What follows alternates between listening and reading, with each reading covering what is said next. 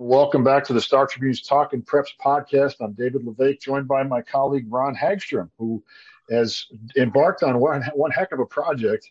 This year, excuse me, is the 50th year of the football state tournament, which is not to say the prep bowl, and, and Ron can get into the difference as we discuss this. But he took this project on to shed some light on the history of this event, which began in 1972. Uh, he's been putting stories online once a day for 50 days uh, as we record this on Tuesday, Ron, I believe you have the 1983 chapter up, and uh, which means that I guess tomorrow is 82, which means we're then into the Prep Bowl era uh, or the creation of the Prep Bowl. Uh, to take us through why the project and and what it's been like to to navigate it and, and what you've learned and, and what kind of feedback you're getting and all the things to do with that. Well, thanks for having me. First of all, David. Um, we were looking for different projects to start here in the fall with our high school sports coverage on our website. So I figured a good one would be um, the 50 year history of the state football tournament and going back in time and looking at it from, you know, last year's meeting, last year's championship games being the first of the project and working our way back to the very first ones of 1972. So I didn't know how much work it was going to entail, but it's, it's been fun look looking back and checking out some of the history here. I thought I heard you scream the other day because I, I know the Star Tribune archives in our system we call Merlin only goes back to 86. So now it's you got to go to newspapers.com and that's it's it's pretty good to navigate, but it's not quite as easy as Merlin. Has that been a tough transition to make? Well, you you really notice um, the difference in the writing and the stories as you go back, sure. along with the photography and how much darker photos look as you go back in time compared to what you see now. Right. We talked. Uh, I wanted to get get your sense. I mean, any any event that's 50 years old is going to have a number of things that's different, and it's going to have a number of things that reveal themselves to you as you do the research. What are some of the things on your short list of, wow, I, I, that's really interesting that this, I found this, and that's really interesting that this happened. What are some of those things? Well, the, the biggest novelty is as you go back in time, just looking at the way schools have changed in classification too. Mm-hmm. You know, you got um, let me call one up you know, like the first championships you had Burnsville was a class A school in 72 and Eveleth was a class A school in 73. Now, if you look at Burnsville amazing? and Eveleth today, there's quite a di- quite a bit of difference in size between those two schools. Yeah, you you you can watch the and I, and I feel like this is true in, in boys hockey in particular because that's the one I study the most. But you can watch through the champions and, and even through the teams that are in the field, you can see the migration of the population going further out, further out, and, and it's just an interesting way to track sort of this the socioeconomic elements, the the uh, the uh, census elements, is, and you clearly have tied into some of that with what you're finding. Well, and yeah, because you look even at like 1988, uh, Lakeville was in the Class A division, you know, they weren't even amongst the big schools in 88. And now, now all of a sudden you're dealing with two schools in Lakeville that are in the big classification.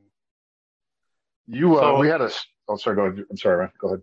But just looking at the history like that, it's, it's kind of fun as you go back because there's a lot of things you forget. Because I'm even, even like nine man, Stephen and Argyle were powers as separate schools before even before they became one. Oh, interesting. Both, both Stephen and Argyle had won state titles before they became Stephen Argyle. Huh. So just even looking back at stuff like that, it's it's kind of funny, you know, just recalling older history.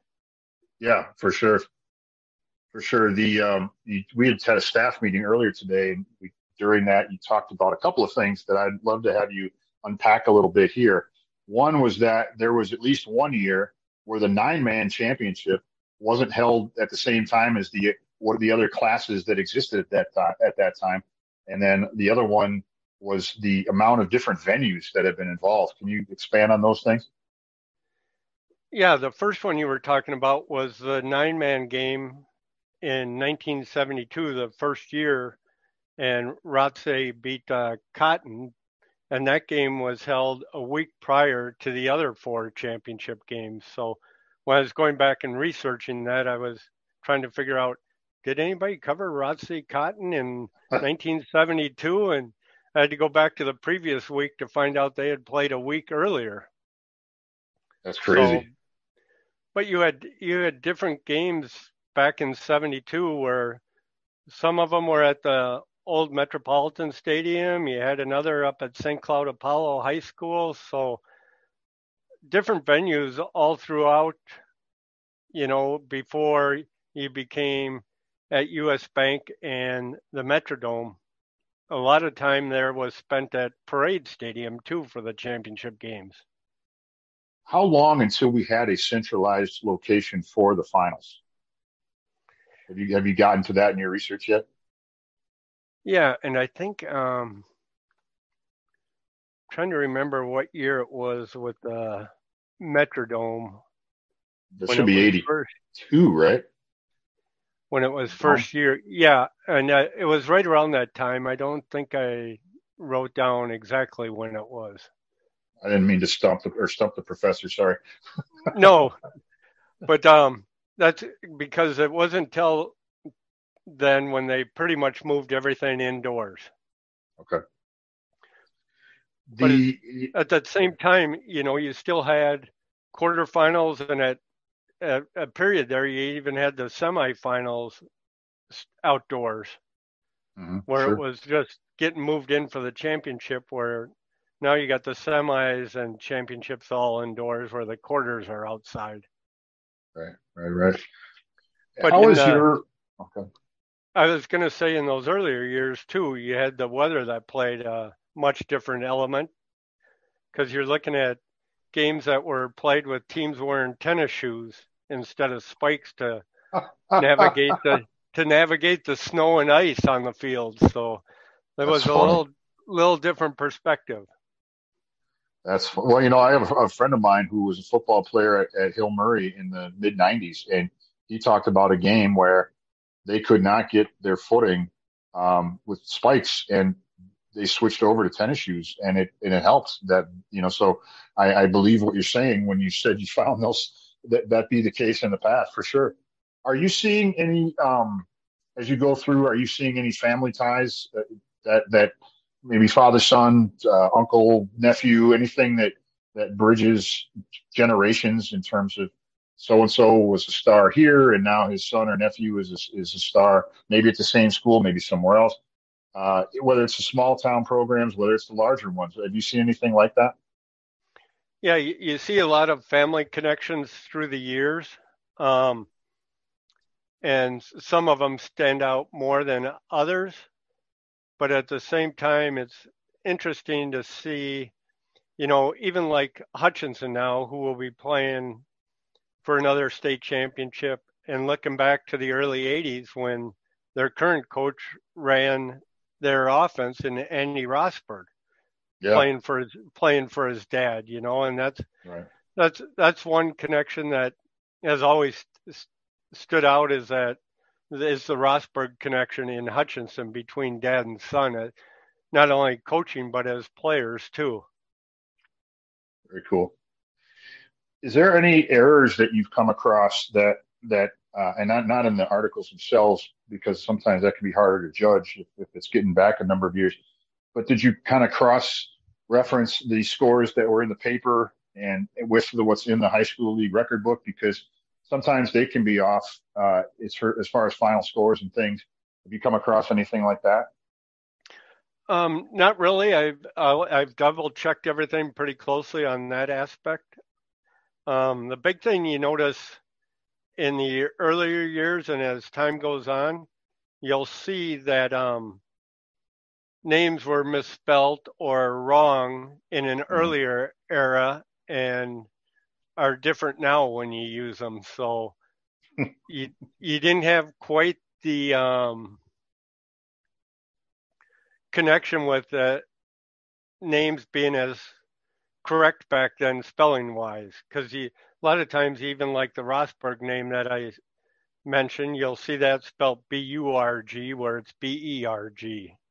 Sure.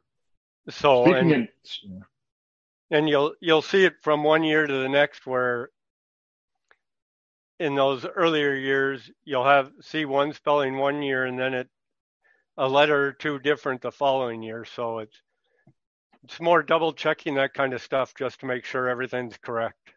Mm-hmm, for sure. You talked about there is going to be a culminating well first of all let me make sure i understand this.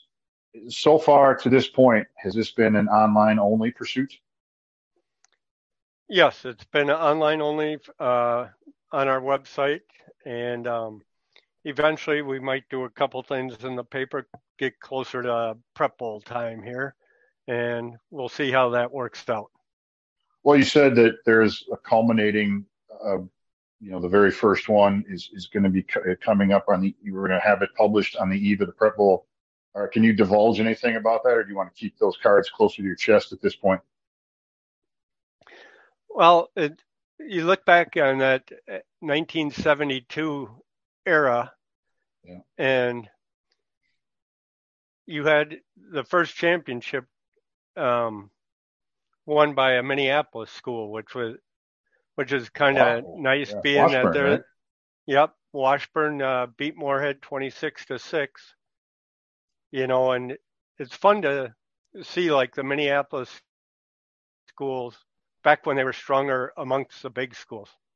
Right. And then even following on Washburn's footsteps, you had Rochester John Marshall with a outstanding player and a Kent Kitzmann. Okay. You know, and I was just looking at one of their championship games and he carried 40 times and that was out of the ordinary for him. And I think with the Gophers a few years later, he carried it 56 times in a game. So you see how Kitzman developed more stamina as he went on too. Are you logging any of these? You come across these individual performances. Uh, are there things that it would be, you know, good to get out there and something like someone that may not have a record anymore, but may have held it for a long time? Someone who had a performance that just felt like it needed. Is that is that the kind of things that you're plugging into your recaps? Well, you know, I'm kind of noting all the current prep bowl records in their record books, and it, you know, I didn't want to go back in like '76 and say it was a state tournament championship game record when it's currently not that way. But I'll sure. still highlight. I still highlight like the top performances and stuff, and it's it's not just strictly offensive base. There's been some defensive standouts too that have taken center stage. Is there anybody or a couple of somebodies that that time has sort of washed out of our collective memories that is worth remembering as, as a top performer at on this stage? Um, Guys like Joe Mauer, you know, as quarterback at Cretin Derham Hall, we you know, remember that. Where you know, there's yep. other guys that you know, any anybody that stood out like, oh, we, you know, I, I forgot how good that guy was. I'm glad I came across that again. Well, the one that the couple that still jump out to a lot of people in one fairly recent memory, or at least in the 15, last 15 years, was uh, the catch by Mika Cohn in, for Totino Grace in 2007. Oh, right. Yeah to, to beat Mahtomedi, and then you had the controversial two point conversion in 88 with Tom Newman of Blaine beating Cretin at Derham Hall in that game. 25 to 24. You know, they had a 15 yard touchdown with two seconds left, and the controversial two point conversion after that. A few years so, ago, I did a "Where Are They Now" on Tommy Newman, and and of course that came up and I, I, you know, he said, you know, it's funny. He said, I, I play softball. Now this was, I wrote this, I guess, probably back in 2000, oh, I don't know, five, six, seven ish. And he said, I, it's funny. He said, I, I play softball with some Cretin guys and and they still give me a hard time about it that I wasn't in. well, and uh, you, you still look at guys that had great careers too at the smaller schools like a Kirk Bethune at, at Triton and a Chris Might at Minneota. I mean, those kids were outstanding back in their day. For sure. Are you getting a lot of feedback or any feedback from people? Because, gosh, it must be fun for some of these communities and uh, big or small to reminisce about about the championship they won. Because football, as we know, is such a it just gets the community behind it like no other sport really does. So, is there some good feedback coming to you and, and thanking you for for you know letting them smile and, and reminisce a bit? I've I've I've gotten some feedback, and it's kind of been interesting because the few that I hear from have a tendency to wait, say, "I can't wait till you get back to the year we won it and see what you have involving our team or anything." So, but the, the one thing I I've had to remind a few people of, I'm just looking at championship games. I'm not going back to the semis or quarters mm. or through the whole tournament it's hard enough just focusing on the championship games, much less trying to do those too. So what are the? I mean, photos are like I said, they're they're black and white when you're finding them on newspapers.com. But is there anything visually that that shows the progression? I mean, I mean, you know, we're getting back to. Is it all single bar face masks? Is what you know? Are there things about the way the players dressed and the protective equipment? Anything that has that you found like, oh, okay, we're, we're now we're in, we're getting to that era. Yeah, you see the difference in the equipment and makeup. But the one thing I've noticed the most too is even like the running stats because you were outdoors in the bad weather and more elements on right. how the yardage has gone down in games where mm. if you if you had a team with 300 total yards it was like outrageous You know, so yeah. if you if you had 200 yard rushing games or passing games, it was it was more of a novelty. It's it's so football from the beginning, and rightfully so. They've they've broken the teams into classes based on their enrollments. Is there? Do you even try to hazard a guess at a, even if it's a short list of the best prep bowl teams or best prep bowl champions, but I shouldn't say prep bowl, the best state champions, state tournament champions. Do you have a short list of who those should be? And, and are there any teams that you've uncovered in your research that you think, hey, you know, we don't talk enough about this team? Is there any, anything like that? Well, when you're looking at that stuff too, you got to really look at Mike Grant's groups at Eden Prairie because they've just been so dominant. And I know most coaches don't like to say one team was better than the other, but they were they were so good for a period of time. It's kind of do you prefer when they were stronger defensively or maybe a little better offensively? But there's a lot of individuals that jump out at different times you know, because he you got had like a Willie Mobley at Eden Prairie. Oh, sure, know, when, I remember him. You know, for a couple of years. Then you go back to Ryan Iverson ten years before yeah. that. Yeah, that's another one. Yeah. You know, so you got you got different elements on. It depends what you're looking for and everything. I did find a couple oddities that kind of surprised me when you look back through the history, though. Like what? Um, for example, Edina has only won one championship. Okay. And the oddity about that, it was Edina West. Oh, no it kidding. Dur- it was during that short period when they were actually two schools instead of one. Right. You know, so when you think of that back then and how dominant Edina was athletically in a lot of sports, football was not where the, one where they jumped out. Hmm. Yeah, that is interesting. And a, another one that I didn't even really think about that I should have remembered is, and you'll have more recollection with this one, is uh, St. Thomas Academy. Mm, yeah. And and the reason that they jump out is their only state championship was 1975. Mm-hmm. Now you look how dominant that school has been. 25 state tournament appearances and only one championship. Isn't that something? But they were they were also strong back in the mid to late 70s.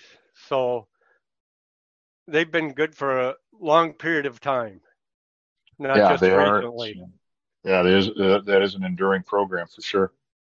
So, last question I have for you. So, I, I got to put in a plug for my book, Tourney Time, which I wrote with Lauren Nelson. It's the first 75 years of the boys hockey tournament. You're not writing, you're, not going back as far. You're only going back to 72, I understand, but you got more games over that span of time. So, I guess it all equals out. But all this is to say, do you have a book in your on? Uh, not at the moment. I got I got too much other work to do. You Fair know, enough. K, KB's keeping me busy with the prep stuff. Sure, sure. It but would even, make a fascinating book. Well, and what would be fascinating is the, even the time before the state high school league kind of took over the state tournament, because yeah. like with Minneapolis Washburn in 1972, um, one of the things that is mentioned with their coach that I did is for years they were considered quote unquote the mythical champion. Sure. Because there was no championship games back then. So in the 60s.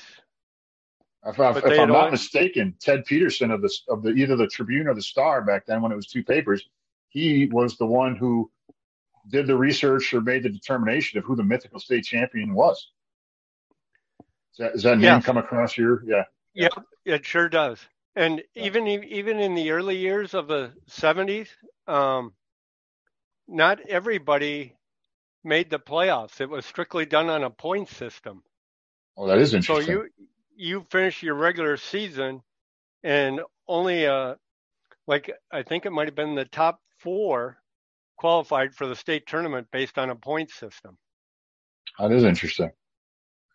So a lot of good stuff here. I'm glad you're doing it. The readers are glad you're doing it. This has been a great project, a great way to whet the appetite for the approaching uh, prep bowl, which people don't realize is going to be a week later than normal because the Vikings on Thanksgiving have, have bumped the traditional uh, day and, and, two days after Thanksgiving. It's it's now the first weekend in December. So uh, we appreciate all the work you're doing. Thank you for the time today, and uh, we'll look forward to picking up the uh, the, the, list on on Wednesday with 82 and, and working our way down to the final few tournaments. Thanks for having me, David. It's been fun.